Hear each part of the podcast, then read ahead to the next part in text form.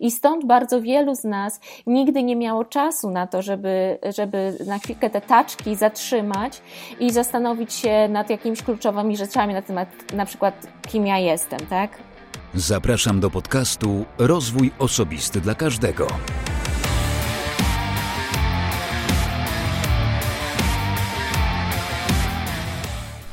Ja nazywam się Wojtek Struzik, a Ty będziesz właśnie słuchał 95. odcinka podcastu Rozwój Osobisty dla Każdego, który nagrywam dla wszystkich zainteresowanych świadomym i efektywnym rozwojem osobistym.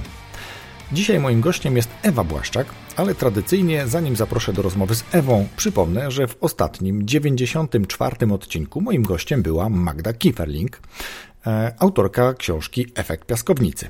Z Magdą rozmawialiśmy o czerpaniu inspiracji od dzieci do bycia lepszym menadżerem, liderem czy też człowiekiem. Jeśli jeszcze nie miałeś okazji posłuchać tego odcinka, to serdecznie Cię do tego zapraszam, a tak naprawdę masz jeszcze czas, masz jeszcze szansę na otrzymanie książki, a szczegóły w odcinku, więc tym bardziej warto posłuchać. Zapraszam też do grupy na Facebooku Rozwój Osobisty dla Każdego, gdzie możesz także aktywnie uczestniczyć w życiu tej tworzącej się, rozwijającej społeczności, poruszającej oczywiście tematy okołorozwojowe. A teraz zapraszam do odcinka. Bardzo sympatyczna i burzliwa rozmowa. Ale burzliwa tylko z uwagi na burzę, jaka rozpętała się u Ewy za oknem, ale i tak nie miało to wpływu na przebieg naszej rozmowy. Rozmawialiśmy o zarządzaniu, o przywództwie, o zmianach, które muszą zajść i które zachodzą, ale zwyczajnie wymagają trochę więcej czasu. Przy tej okazji dziękuję też za książkę dla patronów podcastu oraz egzemplarz, który chętnie oddam w ręce słuchaczy. O czym powiem oczywiście tradycyjnie na końcu, więc zapraszam także do posłuchania tego, co po samej rozmowie z Ewą. Miłego słuchania. Nazywam się Ewa Błaszczak, jestem mentorem liderów i zespołów.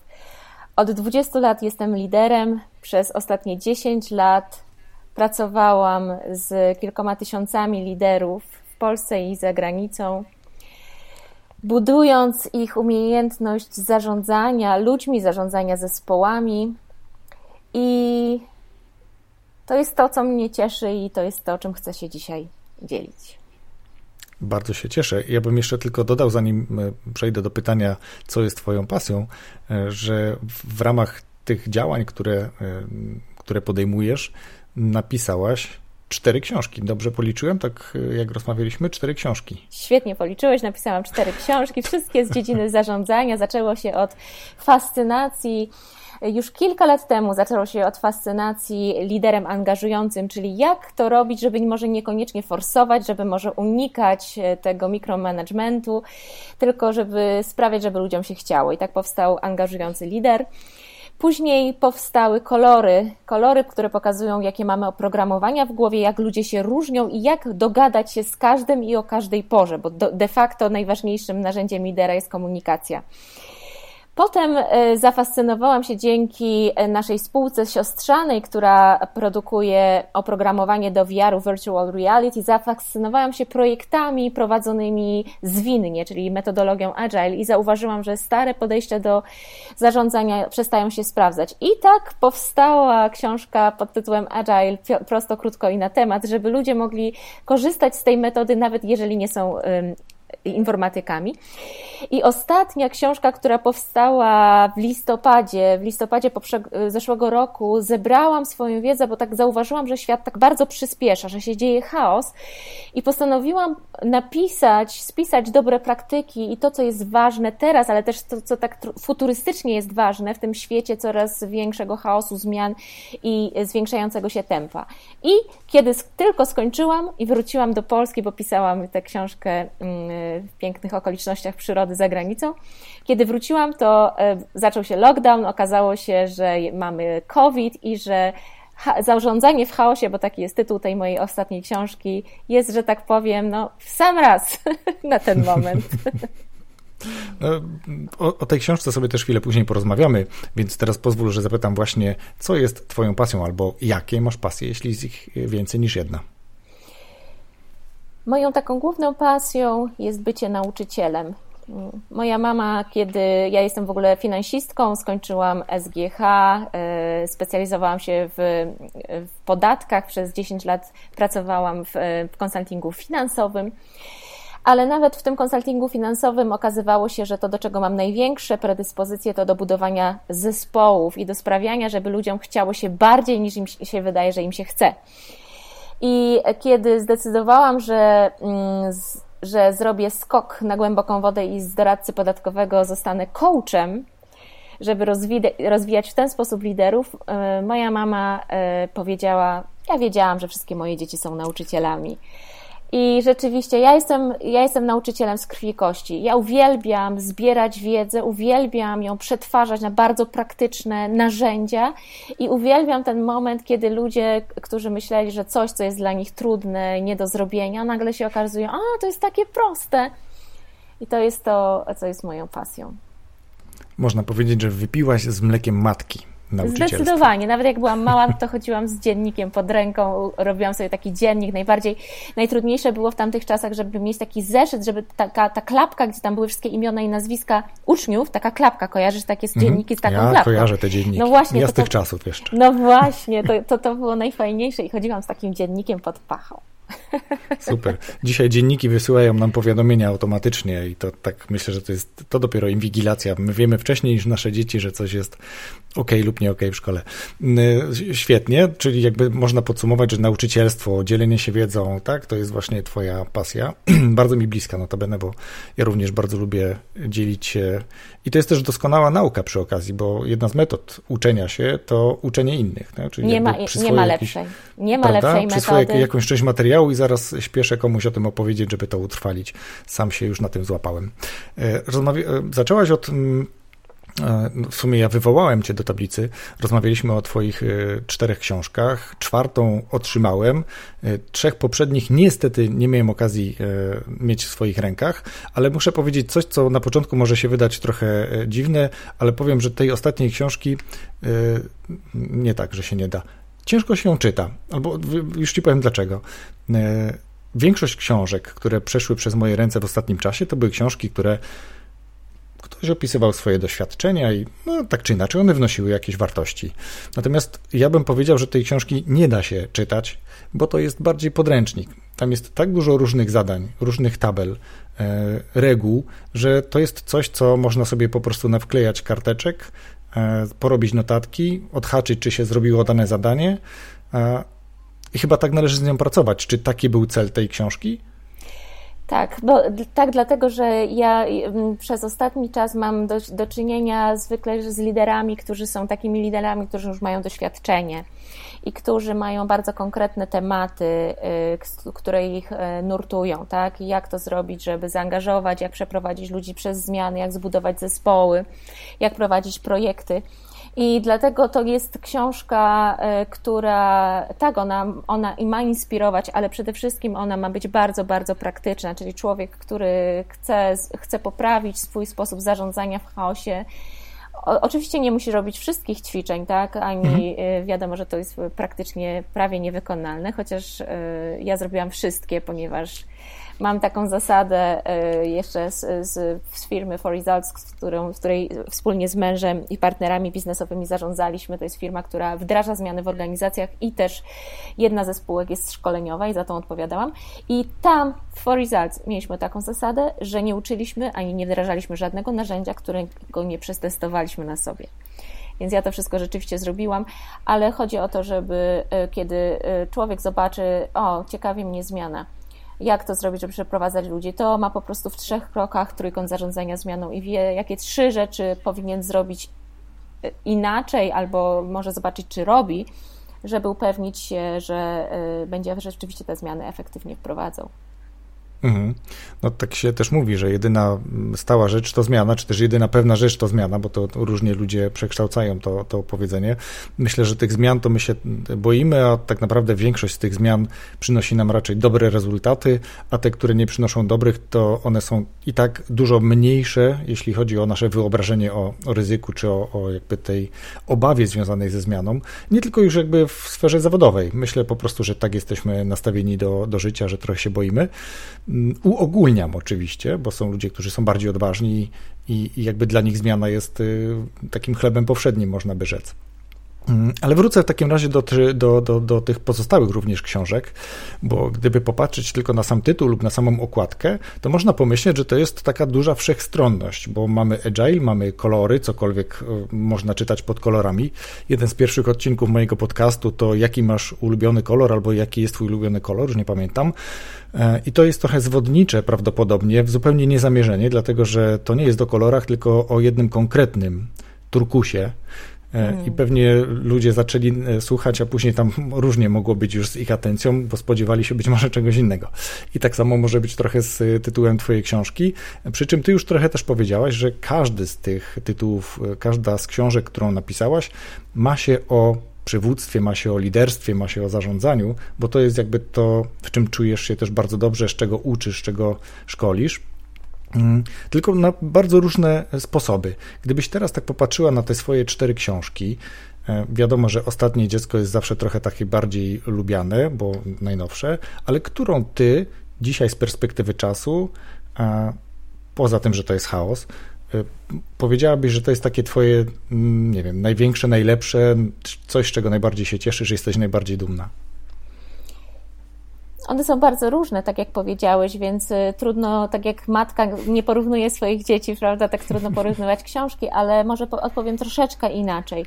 Książka, którą chciałabym, żeby przeczytał każdy człowiek na Ziemi, obojętnie, y, niezależnie od wieku i zawodu, to, to jest książka Kolory, czyli prosta instrukcja obsługi człowieka. To jest książka, która opowiada o tym, że każdy człowiek ma pewny, pewien sposób, styl zachowania, pewne oprogramowanie w głowie i te cztery podstawowe style zachowania, które wynikają mm, pośrednio z tego, o czym mówił nam Carl Gustav Jung, te cztery, cztery style zachowania zostały wyrażane w formie czterech kolorów. Tak, znamy dużo narzędzi tego typu, y, które mówią mhm. o tych predyspozycjach, tak jak Insight, y, Extended Disk i tak dalej, i tak dalej. Freeze polski. Freeze. Mhm.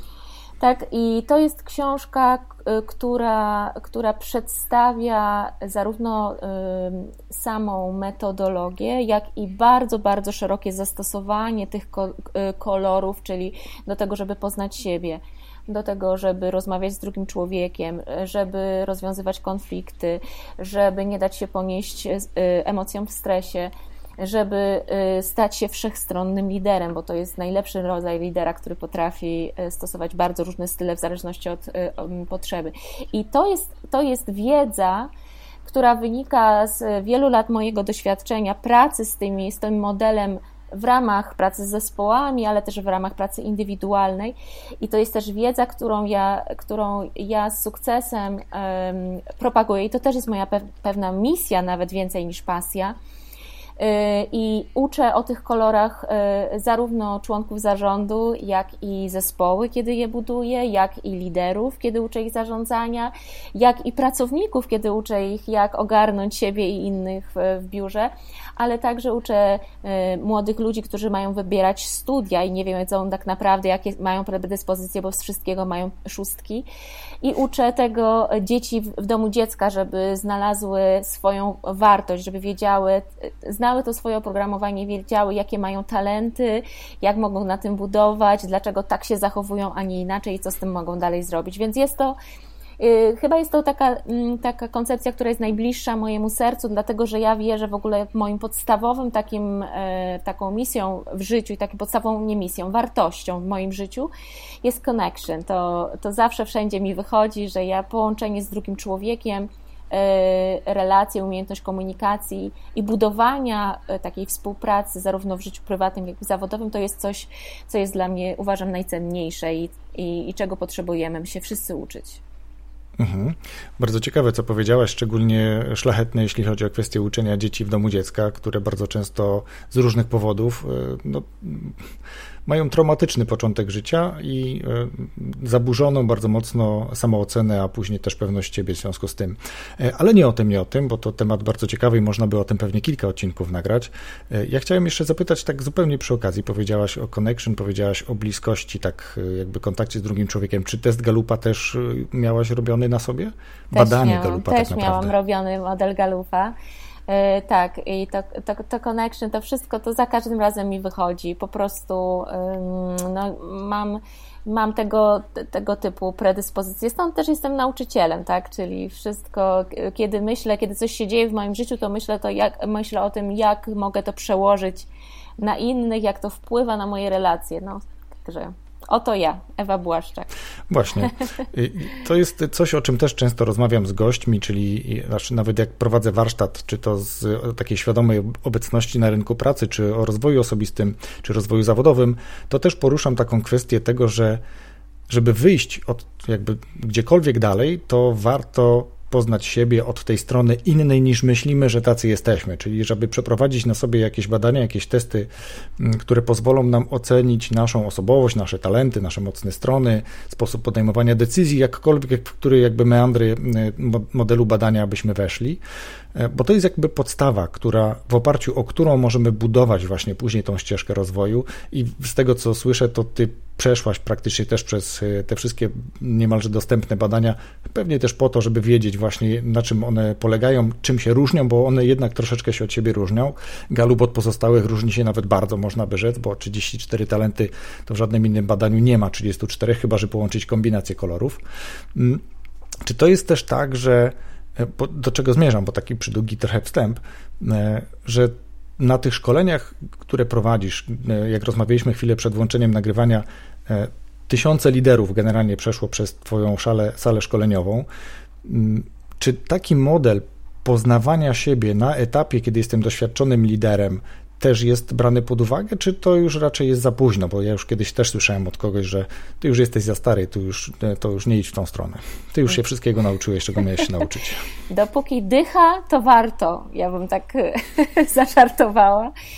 Bardzo często jest tak, że, że szczególnie pokolenie X, które to, czyli ja pozwolę sobie za, zasugerować, że pewnie też do niego należysz jeszcze, chyba że już jesteś Y, ale myślę, że skoro pamiętasz dzienniki, to jeszcze X Nasze Dziennik pokolenie, tak. czyli, czyli oso osoby, które w tej chwili właśnie już są takimi e, dojrzałymi liderami, to są osoby, które ciężko się dorabiały, tak? W czasach, kiedy sukces był stawiany na pierwszym miejscu w społeczeństwie, dalej jest, ale nie ma aż tak dużej presji, jak ta presja, która, której myśmy doświadczali, przechodząc z tego etapu rozwoju społeczeństwa z PRL-u, czyli z takiego e, stanu braku, na tę możliwość dorobienia się. I stąd mhm. bardzo wielu z nas nigdy nie miało czasu na to, żeby, żeby na chwilkę te taczki zatrzymać i zastanowić, zastanowić się nad jakimiś kluczowymi rzeczami na temat na przykład kim ja jestem, tak? Jakim ja jestem liderem. Mój ojciec, który pracował w fabryce był dyrektorem zarządzającym w wielkiej fabryce, on nie miał w ogóle czasu zastanawiać się, tak, jakiś w ogóle rozwój, jakieś w ogóle kolory, tak, on miał projekty, e, jeszcze żeby te projekty e, przeprowadzić, to nie tylko, że zarządzał projektami, uczył mnie na przykład, co to jest tablica Ganta, że tablica Ganta to jest córka, to jest spis tematów, których, spis terminów, których nigdy nie dotrzymasz, tak, tak nie uczył, ale nie miał czasu na te miękkie rzeczy. Czyli nasze pokolenie Y, pokolenie Z już jest bardziej, bardziej świadome, już zdają sobie sprawę, że, że praca to nie jest wszystko w życiu.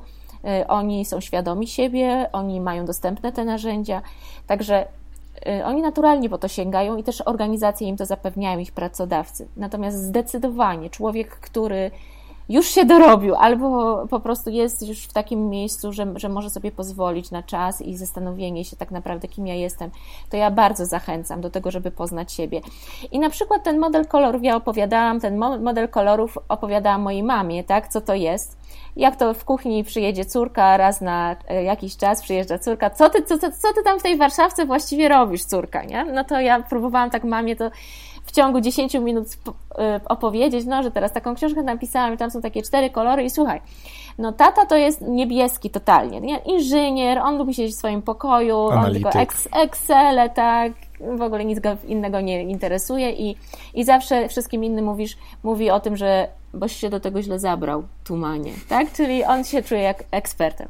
Że jest kolor czerwony, że jest wojownik, tak? I, Zadaniowiec. I, to, I tak dalej, i tak dalej. I w ciągu 10 minut to opowiedziałam mojej mamie. To jest coś takiego prostego, że moja mama od razu się odnalazła w tych kolorach. Już wiedziała, co to dla niej znaczy, że ona jest takim kolarzem, co, jakie zachowania, jakby teraz zrozumiała wiele zachowań, których wcześniej wydawało jej się, że w zderzeniu z moim ojcem, który zupełnie inaczej się zachowuje, ona była wariatką. Ona nie była wariatką, tylko ona miała zupełnie inne oprogramowanie. Tak? I y, tam kilka tygodni po tej krótkiej rozmowie, dosłownie 10 minut, rozmawiałam, ja jestem zielona, czyli w tym, w tym modelu kolorów to jest taki człowiek, który ceni harmonię, stabilizację, bezpieczeństwo. To jest styl, który najwięcej marudzi i płacze. Kobiety płaczą, no mężczyźni marudzą.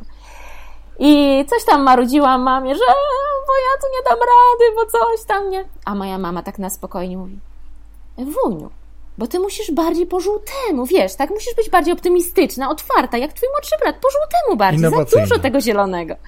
Tak? I to, to proste narzędzie stało się, stało się takim, um, z taką pomocą do, dla nas, tak? W, roz, w rozumieniu świata, w rozmawianiu ze sobą, w rozumieniu siebie nawzajem w rodzinie. Więc moja mama ma 77 lat w tej chwili, więc myśl, myślę, że skoro ona to ogarnęła w 10 minut, każdy doświadczony lider ma na to czas. I powinien ten czas na to znaleźć, bo ja teraz przejdę, dlaczego w ogóle zacząłem o tych liderach y, bardziej doświadczonych, bo ja trochę tak patrzę na swoich kolegów, kolegów z firm, gdzie kiedyś z nimi pracowałem i widzę pewnego rodzaju mm, zastój, tak bym to powiedział, czyli jak pracowałem 15 lat temu, jak 15 lat temu traktowałem ludzi i zadania, tak to robię dzisiaj również, nie? Czyli jakby nie dostosowuję swojej metody zarządzania do zmieniającego się środowiska, zmieniającego się otoczenia, zmieniającej się kadry, tak, którą zarządzam, bo tak jak powiedziałaś, te pokolenia się zmieniają i pomimo, że każde z tych pokoleń gdzieś na pewnym etapie jest do siebie podobne, to jednak się różnimy. Mamy inne mm, e, priorytety, tak to nazwijmy, chociaż priorytet jest raczej w liczbie pojedynczej, to my przyzwykliśmy już mówić, że to są priorytety. Mhm. E, I teraz przez te lata, które zajm, którymi, czy przez te lata, e, kiedy zajmujesz się szkoleniem tych ludzi, mm, czy widzisz, że polscy menedżerowie, polscy liderzy ewoluują? Jest e, taka wyraźna poprawa, jest taka zmiana, czy, czy raczej jesteśmy tym takim trzonem tych doświadczonych menedżerów, którzy nie, jedno, z niejednego pieca chleb jedli i tak raczej nie chcą tego zmieniać?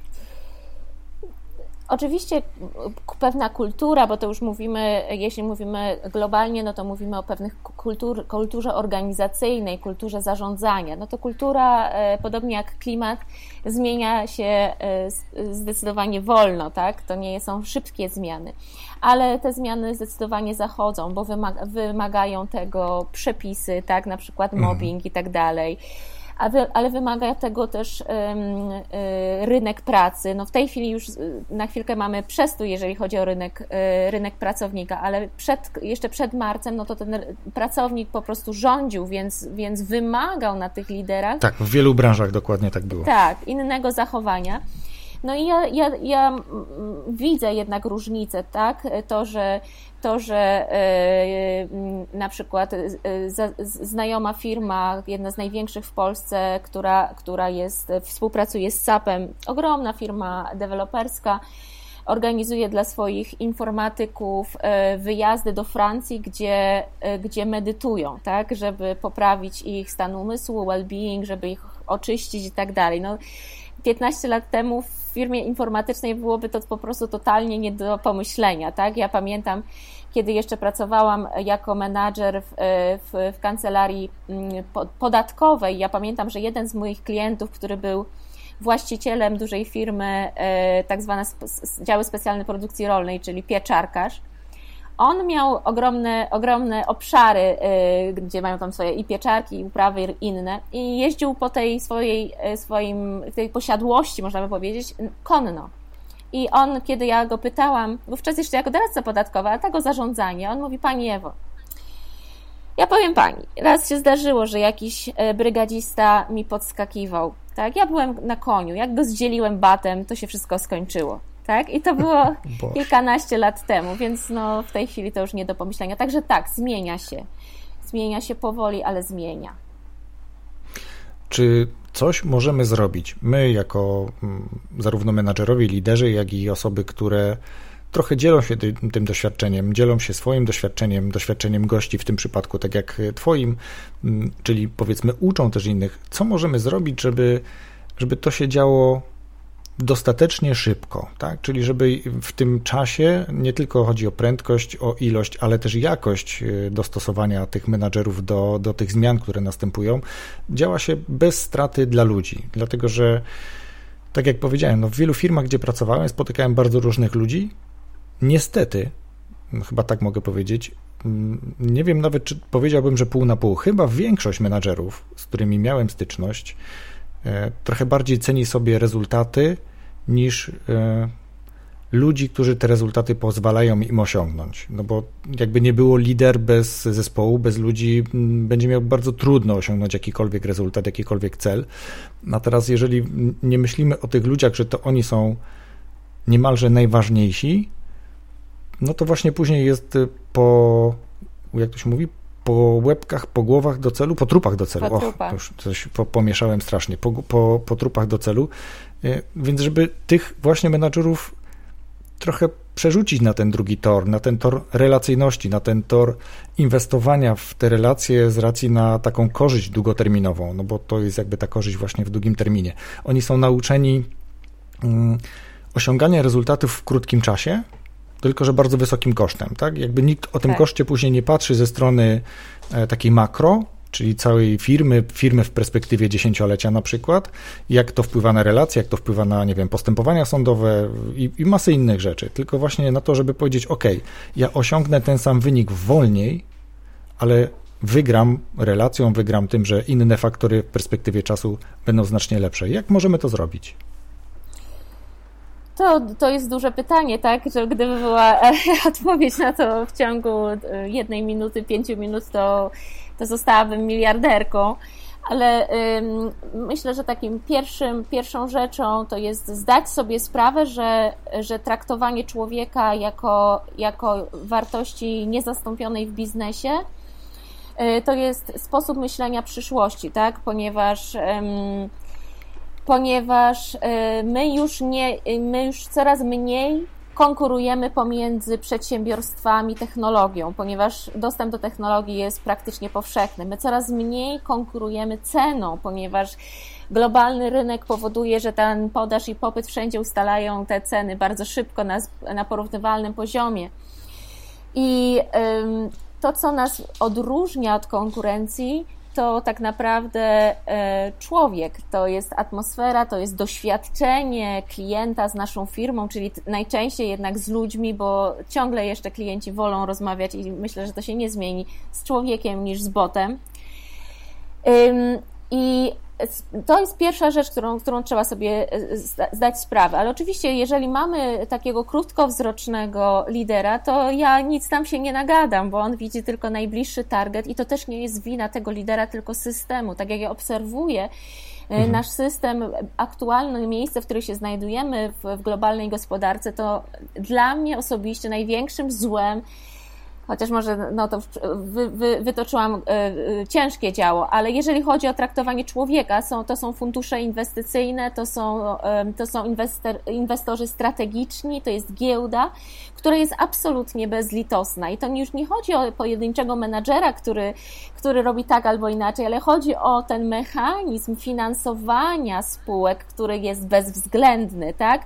No bo jakby ktoś przystanął i zastanowił się, dlaczego w czasach, w których nie mamy inflacji, w kolejnym roku cele mają być wyższe o 20%, mhm. to nie znajdujemy to innego uzasadnienia, jak tylko chciwość ludzka mhm. na, na szczeblu tej piramidy. Więc, więc ja bym chciała to zacząć od usprawiedliwienia tych menadżerów, którzy, bo mówimy głównie o, o ludziach, którzy są, e, które reprezentują korporacje, którzy są gdzieś tam e, jednak trybikiem w tej maszynie.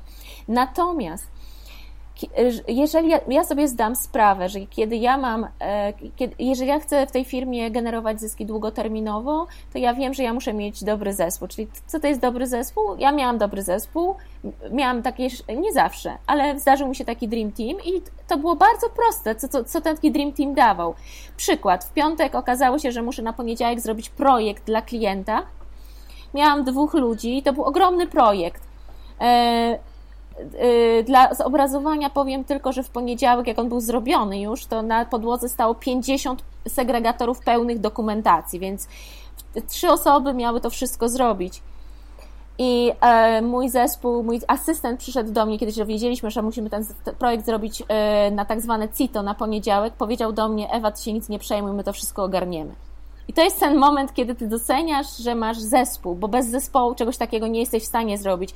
Nie jesteś w stanie zrobić nawet samymi specjalistami, tak? Ty musisz mieć super zgrany team, któremu się chce, tak? I który coś dla ciebie zrobi. I w długiej perspektywie to się po prostu opłaca. Lucia Adams, która jest mentorem startupów w Google, takich startupów high-tech, tak? Gdzie jest po prostu, wydawałoby się, e, high-tech, technologia to jest wszystko. Ona mówi, że dla sukcesu tych startupów 90% sukcesu startupów wynika z ludzi, z nastawienia, zarówno z tego, jak funkcjonuje zespół wewnątrz startupu, jak i jak potrafią współpracować z klientami, jak potrafią zbudować doświadczenie dla klientów. 90% sukcesu to są ludzie, a tylko 10% to jest technologia.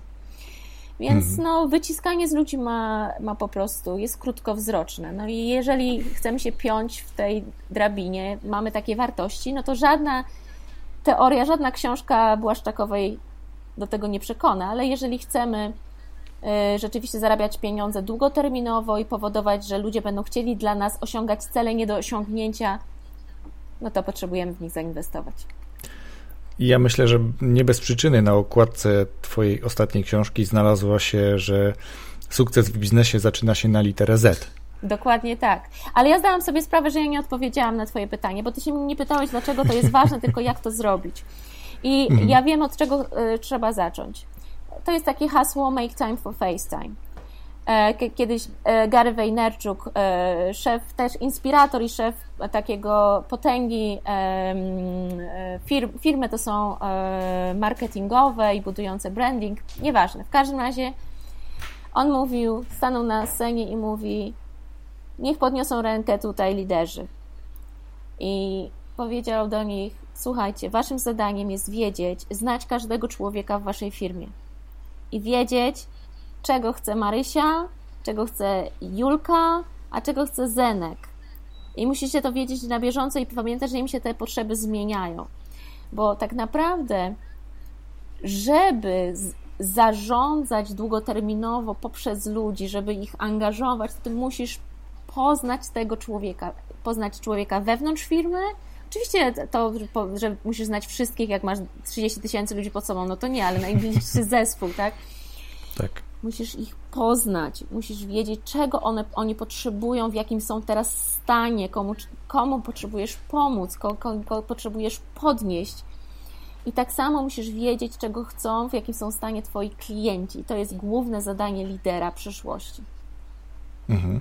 Ja myślę, że jak masz takie podejście do zespołu, to ty będziesz wiedział, bo ten zespół będzie wiedział, nie? I to jest jakby. Tak ten zespół będzie się z Tobą chętnie dzielił, zarówno sukcesami, jak i będzie przychodził do Ciebie poradę albo e, Tobie doradzić, bo to doradzić, jest myślę, że też dać świetne. Feedback. Właśnie. Ja pamiętam tak. w For Results, którym zarządzałam, stworzyliśmy e, taką e, kulturę feedbacku i w pewnym momencie ja tak miałam taki dzień, że tak przyszłam do mojego męża, mówię, wiesz co, to był głupi pomysł, dlatego że to była taka sytuacja, że ja gdzieś sobie idę korytarzem, nagle moja koleżanka, która była asystentką u nas, podchodzi do mnie i mówi, Ewa, masz chwilkę? Ja mówię, no mam słuchaj, bo wczoraj powiedziałaś to i to. I ja potem się poczułam tak i tak.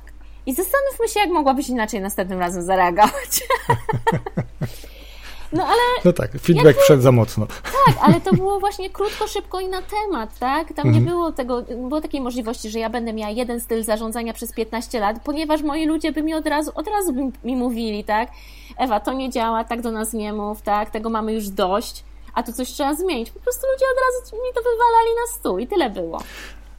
Dokładnie tak jest. Ja się z tym bardzo zgadzam y, i jakby bardzo dużo czasu kosztuje to, żeby w zespole zbudować taką atmosferę, że ludzie będą umieli do ciebie przyjść i wyrazić krytyczną opinię na temat twojej decyzji, twojego pomysłu, albo będą umieli podejść i powiedzieć: okay, fajny pomysł, ale spróbujmy jeszcze zrobić coś takiego. Co o tym sądzisz? Tak, żeby mieli odwagę, bo tutaj jakby ja myślę, że trochę bym tak podrążył ten temat tych menadżerów, którzy z jednej strony ja rozumiem, że ich tłumaczysz, że to jakby oni są trybami w, w maszynie, ale też y, oni muszą też chcieć tej zmiany. Oni muszą chcieć autentycznie y, podejść do tego swojego pracownika, a nie tylko mówić o tym, okay, przyjdź do mnie, jak będziesz czegoś potrzebować. A później jak przychodzę do niego, tak? Czy pracownik Tak. przychodzi do tego lidera menedżera, to on albo nie ma czasu, albo zbywa, albo drzwi są zamknięte, etc., tak? Czyli jakby nie ma spójności komunikatu z późniejszym działaniem i to jakby też powoduje, że no dobra, byłem raz, byłem drugi, byłem trzeci, no nie pójdę już czwarty, no bo to, to nie ma sensu, nie? Jakby to nie działa.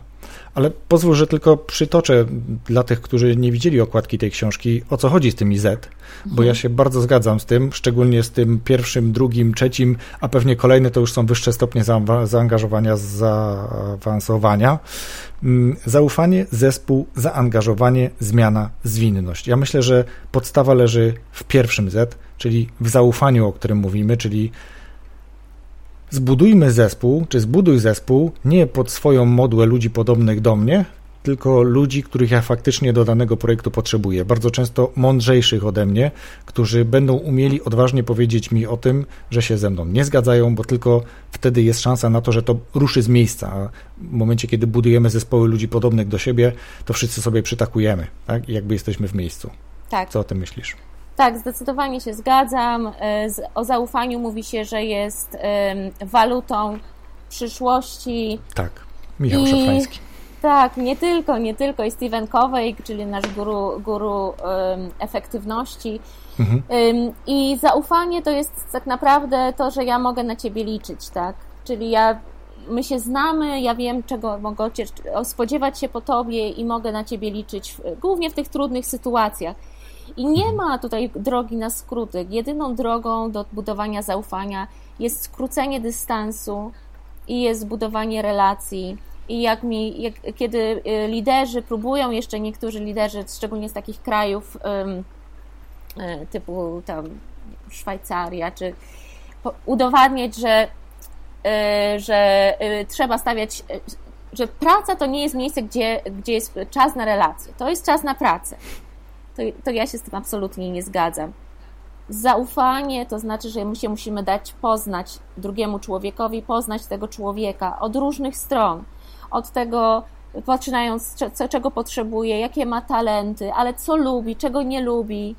Ja pamiętam, że a propos tych trybików, ja pracowałam e, na początku swojej kariery, pracowałam w KPMG, więc to jest duża korporacja, tak? Można by powiedzieć, taka finansowa, więc Doradcza. też. Tak, doradcza, finansowa, więc, więc bardzo nastawiona na, na e, zyskowność. Natomiast miałam e, szczęście do menadżera, który zbudował świetny zespół, tylko że on wiedział na przykład, że żeby zmotywować Ewę Błaszczak, to, to nie tylko, nie wystarczy jej dać tam podwyżki. Ewa Błaszczak lubi dostawać e, biurko pod oknem, ponieważ Ewa Błaszczak jest szczęśliwa, jak widzi świat z 14 piętra wieżowca. I on mi oddawał swoje biu- biurko menedżerskie temu młodemu człowiekowi po studiach, żeby zapewnić, że ja jestem zadowolona. Tak? I to były te małe rzeczy, które, które powodowały, że myśmy mieli taką relację, że, że tak naprawdę była jeszcze taka ciekawa sytuacja, że ja byłam jakby merytorycznie lepszym ekspertem niż on, pomimo- że, że był stażem dużo, dużo, dużo bardziej zaawansowany, tak? Ale no po prostu byłam, y, miałam takie kompetencje. I myśmy mogli na siebie liczyć. Ja mogłam liczyć na jego opiekę, wsparcie menedżerskie, wsparcie w, tej, w, w, zdobywaniu, żeby mi załatwił tę promocję, żeby tam wy- wydeptał tę podwyżkę w HR-ach i tak, tak mówiąc prozaicznie, ale on mógł liczyć na to, tak, że ja zawsze mu wszystko przygotuję merytorycznie, że zawsze, choćby w nocy o północy, to ja mu napiszę e, opinię podatkową i tak dalej, i tak dalej. Mogliśmy na siebie liczyć. I to była, to była taka relacja, która wykraczała poza stricte sfery, sfery zawodowe. To była taka relacja, kiedy, żebym ja mogła o, 7, o 17 się nie wychodziło z KPMG wówczas, to były stare czasy, już teraz tak nie jest, ale, ale o 17 się wychodziło wyłącznie w czasie urlopu, prawda? E, Żartobliwie Takie żarty, tak, tak. Natomiast mój menadżer w, z, y, o 17, je- z- kiedy to była na przykład zima, zabierał moje palto i mówi: Ja zjeżdżam z, twoją, z Twoim e, z płaszczem już na dół, windą, i tam będę na Ciebie czekać, żeby inni menadżerowie nie zauważyli, że Ty wychodzisz i Ty wychodzisz do domu. Tak? To jest proszę. relacja zaufania. Niesamowite. Ja też bardzo cenię tych, którzy potrafią swoich ludzi wygonić do domu, którzy potrafią y, uszanować bo dzisiaj myślę, to jest dalej ważne, uszanować prywatność i czas wolny drugiego e, współpracownika, nawet jeśli to jest osoba podwładna. Ja myślę, że też jeszcze wielu szefów ma taką tendencję, że mm, lubi sobie czasem zadzwonić. Czasem z błahym powodem do pracownika, który już nie jest w pracy, który już ma zupełnie coś innego na głowie, a tu padają pytania, które na pewno mogłyby zaczekać do jutra, a mamy ten zwyczaj mówię liczbie mnogiej, chociaż ja staram się tego nie robić, ale mamy ten zwyczaj, powiedzmy, że zajmujemy jeszcze komuś później ten czas wolny, powodujemy tak naprawdę, że ta osoba się denerwuje, stresuje, nie potrafi nie odebrać czasami takiego telefonu, bo też nie wie, jakie później konsekwencje z tego mogą być i to świadczy właśnie o tej dużej kulturze. Ja myślę, że e, o, o takim jednym Z, o którym powiedziałem, że jest ważne i pewnie dlatego też jest u Ciebie na okładce jako pierwsze, czyli to zaufanie, bo tu bym jeszcze chciał powiedzieć trochę w kontekście tego, co się wydarzyło.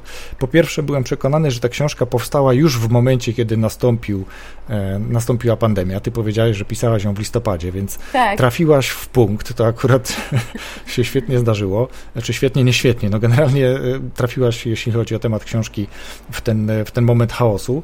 Ale ja myślę, że to zaufanie pokazało, czy pokazuje w bardzo wielu firmach, czy jest to zaufanie, czy go nie ma, bo teraz mm, firmy, które są technologiczne, innowacyjne, gdzie praca zdalna bardzo często już jest od lat, jakby nie miały problemu. Dla nich to była po prostu sytuacja zupełnie naturalna, że większa część, czy tam pewna część zespołu jest w domu, pracuje z domu i pracuje, tak? bo tak. rzeczy muszą się dziać. A firmy, które nie miały tego zwyczaju, szukają sposobności, jak tu się teraz przekonać, czy ten pracownik robi to, co powinien robić. I są o tym czytałem przeróżne artykuły e, i różne fora, gdzie pracownicy mówią: Mam co 15 minut kola z szefem, mam coś tam, jakieś wideo, mam nagle SMS-a, e, włącz kamerę. No, przeróżne rzeczy, które powodują, że ci ludzie nie mogą skupić się na swojej pracy. Oni nie są efektywni, oni są sfrustrowani, oni czują, że nie ma się do nich zaufania. I to jest cały czas taka bolączka, trochę myślę, e, też naszych, naszych czasów, naszych liderów i tego, że ta zmiana, która nastąpiła, nie wszyscy na nią chyba byli gotowi. Co myślisz?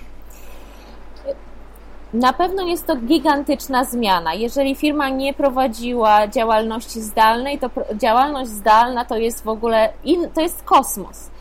To mhm. jest kosmos, dlatego że wymaga, o ile w ogóle praca z drugim człowiekiem wymaga dużych umiejętności interpersonalnych, to praca zdalna wymaga cztery razy tyle umiejętności interpersonalnych, ale też umiejętności zarządzania pracą, przepływem pracy. I to, co ty mówisz, tak, że mamy telefon e, co 15 minut od szefa, no to nie jest budowanie zaufania, to jest, to jest po prostu kontrola. I oczywiście taka, y, ta inspekcja tak, tak zwana jest w ogóle, w ogóle na, na tę okoliczność stworzono Agile, czyli książka, y, moja trzecia w kolejności książka właśnie daje narzędzia liderom do tego, żeby zbudować system pracy, w którym nie to, że my się kontrolujemy ciągle, ale mamy oprogramowania, mamy system zapisywania pracy, żeby wszyscy wiedzieli, kto gdzie jest, kto ma co, zrobio do, co zrobione, kto ma coś do zrobienia i żeby można było w łatwy sposób omawiać problemy także online. I do tego jest cała metodologia, właśnie metodologia Agile, bo Agile oznacza zwinność. Tak? Mhm. I jest to metodologia, która stworzona została dla działów IT, czyli działów głównie pracujących w jakiejś tam formie zdalnej. Dlatego y, no, taką moim zdaniem naj, najlepszą, y, pierwszą taką poradą dla, dla firm, które pracują zdalnie, y, Pierwsza porada to jest w ogóle nie zaczynaj od efektywności. Kiedy przechodzisz na system zdalny, to zadbaj najpierw o ludzi, i o relacje, o samopoczucie. Stąd jedna taka, taka inspirująca bardzo liderka Małgosia Bieniaszewska, nie wiem czy rozmawiałeś już Wojtku z Małgosią Bieniaszewską, niezwykła kobieta, która która przejęła po swoim ojcu zarządzanie fabryką układów pneumatycznych do samochodów o tonażu powyżej 3,5 tony, więc kobieta rządzi taką fabryką i ona powiedziała, że ona właśnie jest, bardzo inwestuje w ludzi. Ona powiedziała, że kiedy zaczął się COVID, zaczęła się praca zdalna, ludzie jej powiedzieli, że potrzebują jej obecności i że w ogóle potrzebują kontaktu. Na dzień dobry to, co wprowadzili, to spotkania takie na przykład, że wspólnie oglądają film online, albo że po prostu rozmawiają kto jak się ma, jak sobie radzi ze, z, ze szkołą zdalną i tak dalej. To jest pierwszy punkt. Kiedy wprowadzasz pracę zdalną, zadbaj o ludzi, którzy się gubią w tej sytuacji. Zadbaj o to, żeby oni mieli przestrzeń.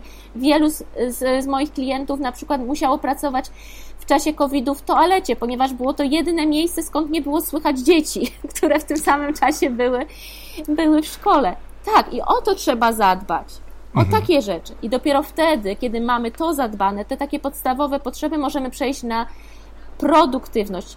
I jeżeli chodzi o produktywność, to w pracy online najważniejsza jest jasność, żeby wszyscy wiedzieli, jakie są cele, kto ma co do zrobienia, żeby była transparentność, czyli żeby wszyscy widzieli, czyli tu mamy tablice kanbanowe, może po, posługuje się już y, słownictwem, które nie wszyscy z Państwa będą wiedzieli, ale generalnie chodzi o to, żeby rozpisywać, żeby używać albo po prostu tablic, takie jakie mamy na produkcji, albo systemów, in, y, aplikacji internetowych, żeby zapisywać pracę, postępy w pracy, żeby nie musieć dzwonić do tego jednego pracownika co 15 minut, tylko żeby było widać, tak, że w tabelce jest Józek ma do zrobienia takie rzeczy, w, pro, w, trakcie robienia ma takie rzeczy, a zrobione ma takie rzeczy. I, on, I ten Józek ma to wpisywać, tak żeby każdy członek zespołu mógł widzieć.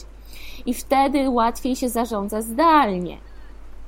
Zdecydowanie. Mamy bardzo duży, myślę, wachlarz narzędzi, nawet darmowych narzędzi do wyboru. Asany, Oczywiście. Trello, tak.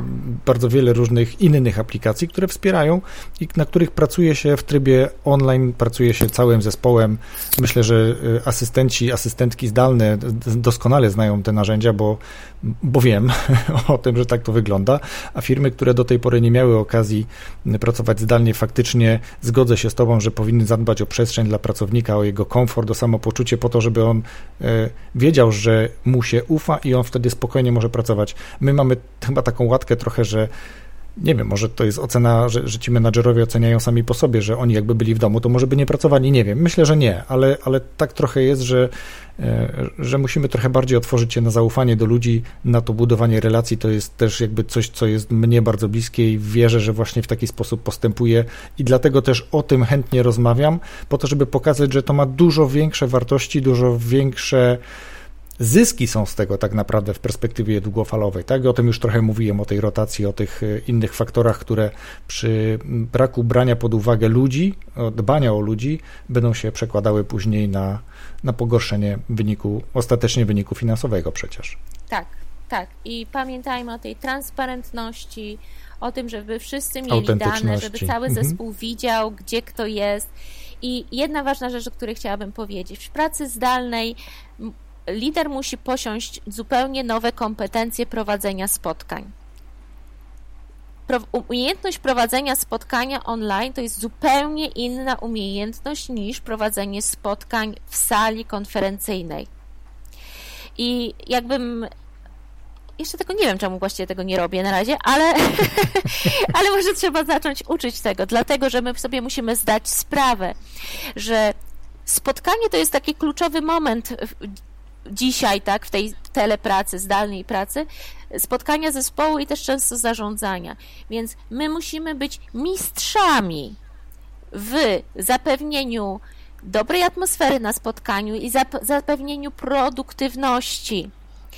Musimy zapewnić, żeby było za każdym razem absolutnie jasne, jaka jest agenda spotkania, to znaczy z, z czym musimy wyjść, nawet nie punkty spotkania, z czym musimy mhm. wyjść i o której, żeby to było napisane najlepiej na ekranie ciągle.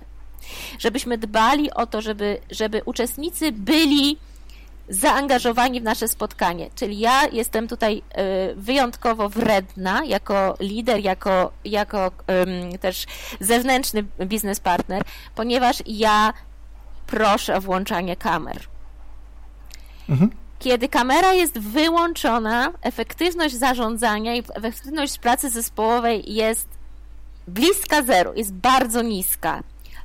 My się uczymy, że, że czasem niektórzy, ja tu mam różne anegdotki u nas na osiedlu są, tak, że na przykład ktoś był na spotkaniu w pracy i na wywiadówce, albo na, na spotkaniu. Tak, równolegle, prawda? Ale też umiejętność koordynacji rozmowy czyli żeby na przykład, to są takie proste rzeczy, ale takie ważne, żeby lider wiedział, że kiedy ma spotkanie online, to on musi wyznaczać, teraz ty powiedz, a teraz ty powiedz, a teraz ty powiesz, a co ty sądzisz? Dobrze, teraz mamy mało czasu, musimy już podjąć decyzję. Jak ją podejmiemy? To może głosujmy, może to, może musi ko być koordynatorem, takim ogarniaczem. Bardzo to jest rzecz przyziemna, ale kluczowa dla efektywności zdalnej pracy.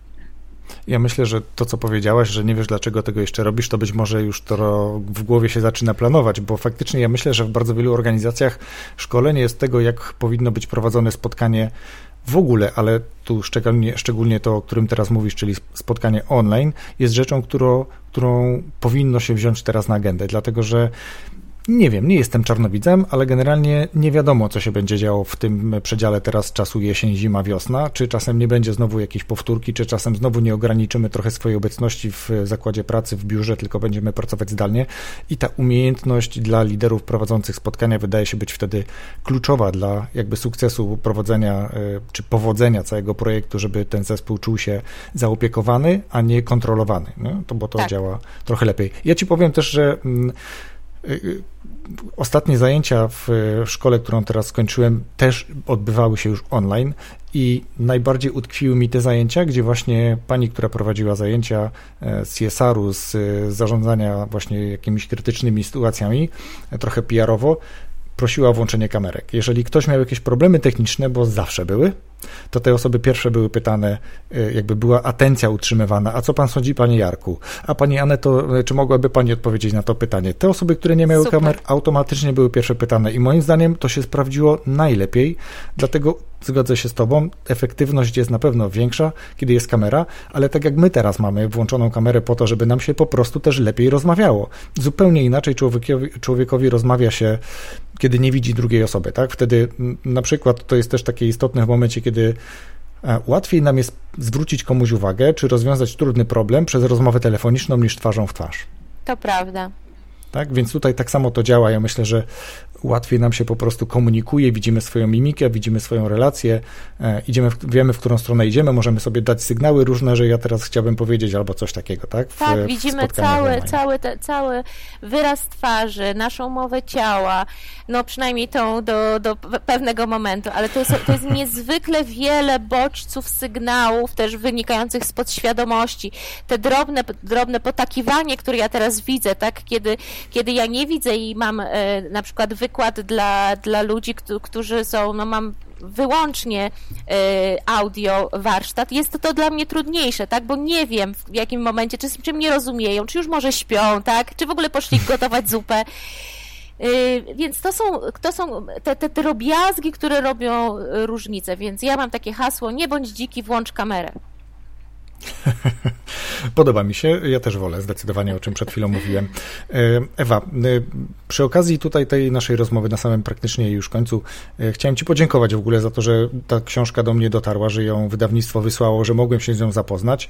Tak jak powiedziałem już na wstępie, myślałem, że ją sobie szybciutko przeczytam, a utknąłem po prostu na jednym, drugim, trzecim, piątym zadaniu, ale to jest właśnie fajne, to jest właśnie ta przydatność niektórych książek, bo mamy tendencję do przeczytania książki jak studenci kiedyś, na, na zasadzie 3Z, tak? tak? Tak. A i znowu zety. Zakuj, daj, zapomnij. też zety. No właśnie, znowu zety.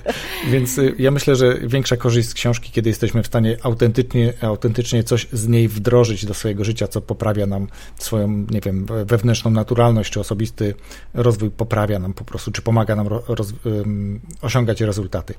E, Ewa, powiedz jeszcze, bo zawsze też pytam o to gości. Mówiliśmy o Twoich y, czterech książkach, ale jaką książkę no, myślę, że najlepiej książkę, e, poleciłabyś słuchaczom podcastu? Coś, co utkwiło ci w głowie, coś, co najbardziej na ciebie wpłynęło, coś, pod czego wrażeniem jesteś do teraz na przykład. Co by to było? Myślę teraz o dwóch książkach. Mhm. Jedna książka mogą, to jest. Mo, może być, mo, mogą być dwie, spokojnie. Mogą być dwie. E, cieszę się. To nawet nawet trzy, ale nie, dwie, dwie. Dobrze. Mogą być. Mogą, że Mogą nawet być trzy. Dobrze. To pierwsza. ja tylko y, y, oczywiście teraz wymyśliłam te dwie, więc sobie pewnie nie przypomnę, y, jak się nazywają. Zacznę od tej, którą wiem. Dare to Lead Dare to Lead Brené, Brené Brown. Brené Brown, o tej książce Ale powiem Ci, że przepraszam, że Ci wejdę, ale zanim, zanim e, powiedziałaś jaką książkę, to mówię, wiele kobiet, którzy są gościami tego podcastu, polecają Brené Brown, więc e, tak już miałem na końcu języka. Tak, dlaczego? I, to, I o tym też piszę w książce Zarządzanie w chaosie, że ponieważ przychodzi czas tego zarządzania an, angażującego, tego empowerment, czas y, zespołów, plemion, ludzi, to są wszystko cechy takie y, kobiece, to nie jest związane z płcią, to jest związane z kulturą organizacyjną o cechach żeńskich, o której mówi profesor Hofstede na przykład. I nie bez kozery sięgamy po źródła, które pozwalają nam ten nowy sposób zarządzania oswoić, tak? Bo y, y, właśnie w tej literaturze znajdziemy informacje o zdejmowaniu maski, o autentyczności, o budowaniu zaufania, tak po ludzku. I, po, I potrzebujemy do tego sięgać. I mężczyźni, i kobiety. Kobiety tak samo. My też jesteśmy w biznesie oduczane. My, nie, my nie, mimo, że może mam, mamy gdzieś tam naturalne tego typu y, zdolności, ale, ale my je chowamy w, w firmach, ponieważ nie, są, nie były one dotychczas cenione. Więc na pewno Brené Brown, y, Dare to Lead, ale ja sobie zaznaczyłam, zaraz, zaraz znajdę. Mhm, spokojnie. Ja później i tak podlinkuję w opisie tego Świetnie. podcastu tytuły tych książek, żeby słuchacze mogli łatwo do nich dotrzeć. Tak, ale tu uwaga, i tu mężczyzna będzie, ale też po bandzie, bo chciałabym, nie chcę Państwu dawać takich typowych e, e, pozycji z zarządzania. Ja bym chciała, żeby to było coś bardziej futurystycznego. Więc e, Mark Crowley, Lead from the Heart, to jest przykład człowieka, lidera, który właśnie opowiada swoją historię gdzie y, pracując w korporacjach, w tym właśnie systemie nastawionym na target i na EBITDA, on zobaczył, że jedynym słusznym krokiem w przyszłość jest uruchomienie tego zarządzania, które opiera się o ludzkie podejście, dlatego że on, on tu, on tu odnosi się do pojęcia sensu. Mówi, że okazuje się, że coraz większe, dla większej części naszych pracowników nie pieniądze, bo te mamy, te, te dół Maslowa w, w, naszej części świata często mamy już ogarnięty, ale właśnie jest, poczucie sensu jest głównym motywatorem, który powoduje, że jesteśmy efektywniejsi. I to jest książka, która mówi o praktycznych y, aspektach y, właśnie takiego podejścia żeby tworzyć, Ludzkiego. lider jest, lider mhm. jest od tego, żeby, żeby tworzyć to poczucie sensu. I trzecia rzecz, jako taka wisienka na torcie, czyli zaczynamy od kobiety, która nas uczy tego, tego podejścia żeńskiego, potem patrzymy na mężczyznę, Crowley'a, który to wdrożył w swoim męskim świecie, a wisienką na torcie jest e, książka Zmień kurs, Turn the Ship Around, E, kapitana Davida Marketa, który, jest, e, który zarządzał, był kapitanem na podwodnej łodzi atomowej z napędem nuklearnym, na której wprowadził angażujące przywództwo. Tam, gdzie są procedury, gdzie wszystko musi być zatwierdzone przez kapitana. Gdzie jest struktura. Tak, on powiedział, że nie wyda już nigdy żadnego rozkazu i zostawił sobie tylko roz, rozkaz dotyczący odpalenia rakiety nuklearnej, to głowicy i to było wszystko. Wszystko inne na, tym, na jego e, okręcie działo się w sposób angażujący, ponieważ on wychodził z założenia, że on nie zna statku. Statek znają twoi ludzie i to oni najlepiej wiedzą, co zrobić, żeby dopłynąć szybko, żeby było bezpiecznie i tak dalej, i tak dalej. No i tego Państwu i sobie też życzę. Świetna książka, bardzo mnie zainteresowała ta ostatnia pozycja. To chyba jedyna rzecz, y, której nie słyszałem od gości podcastu, a to już ponad 90 odcinków łącznie. Ewa, świetnie, bardzo mi się dobrze z Tobą rozmawia, ale chciałbym zapytać Cię, gdyby słuchacz chciał zobaczyć, co publikujesz, jakie treści, to gdzie najchętniej byś go odesłała? Gdzie najchętniej też reagujesz na jakiś kontakt, gdyby ktoś chciał chciał o coś zapytać. Zapraszam na moją stronę internetową e, www.ewablaszczak.com.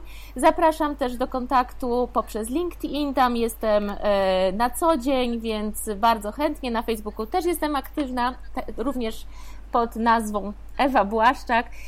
Y, także w tych, w tych trzech miejscach mm, czekam na Państwa i na wszelkiego typu pytania. Na mojej stronie www.błaszczak.com znajdziecie też wszystkie moje książki w różnych wersjach drukowanych, audiobooków, e-booków itd. Tak Świetnie. Ewa, bardzo dziękuję Ci za rozmowę, za podzielenie się swoim doświadczeniem i za to, jak opowiadałaś o książkach, ale też o to, jak i jakie książki poleciłaś innych autorów. Bardzo dziękuję. To ja dziękuję za rozmowę, dziękuję wszystkim Państwu, którzy, którzy słuchacie. Rozwój osobisty dla każdego.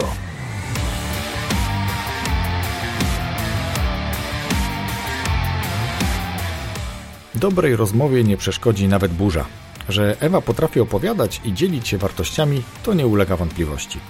Możesz się też sam przekonać, komentując ten wpis na stronie Rozwój Osobisty dla Każdego. Tym samym dając sobie szansę, aby wygrać książkę, której Ewa jest autorem. To nawet nie książka, a bardziej podręcznik, o tym też mówiłem na początku naszej rozmowy. Czas na pozostawienie komentarza masz do końca października, czyli trochę ponad tydzień. Ja wybiorę oczywiście zwycięski komentarz, czyli autora tego komentarza na początku listopada i skontaktuję się z tą osobą, przekazując jej w umówiony sposób tę oto książkę. Zapraszam też oczywiście do obserwowania strony Rozwój Osobisty dla Każdego na Facebooku i Instagramie. Dziękuję tradycyjnie też swoim patronom. Dziękuję za wspieranie mnie oraz moich dwóch podcastowych projektów, a także całej mojej działalności. Ja w zamian za wsparcie, poza realizacją deklarowanych y, progów, mogę od czasu do czasu i przekazuję egzemplarz czy kilka egzemplarzy książek od swoich gości, co myślę, że jest naprawdę świetną rekompensatą, szczególnie dla miłośników rozwoju osobistego.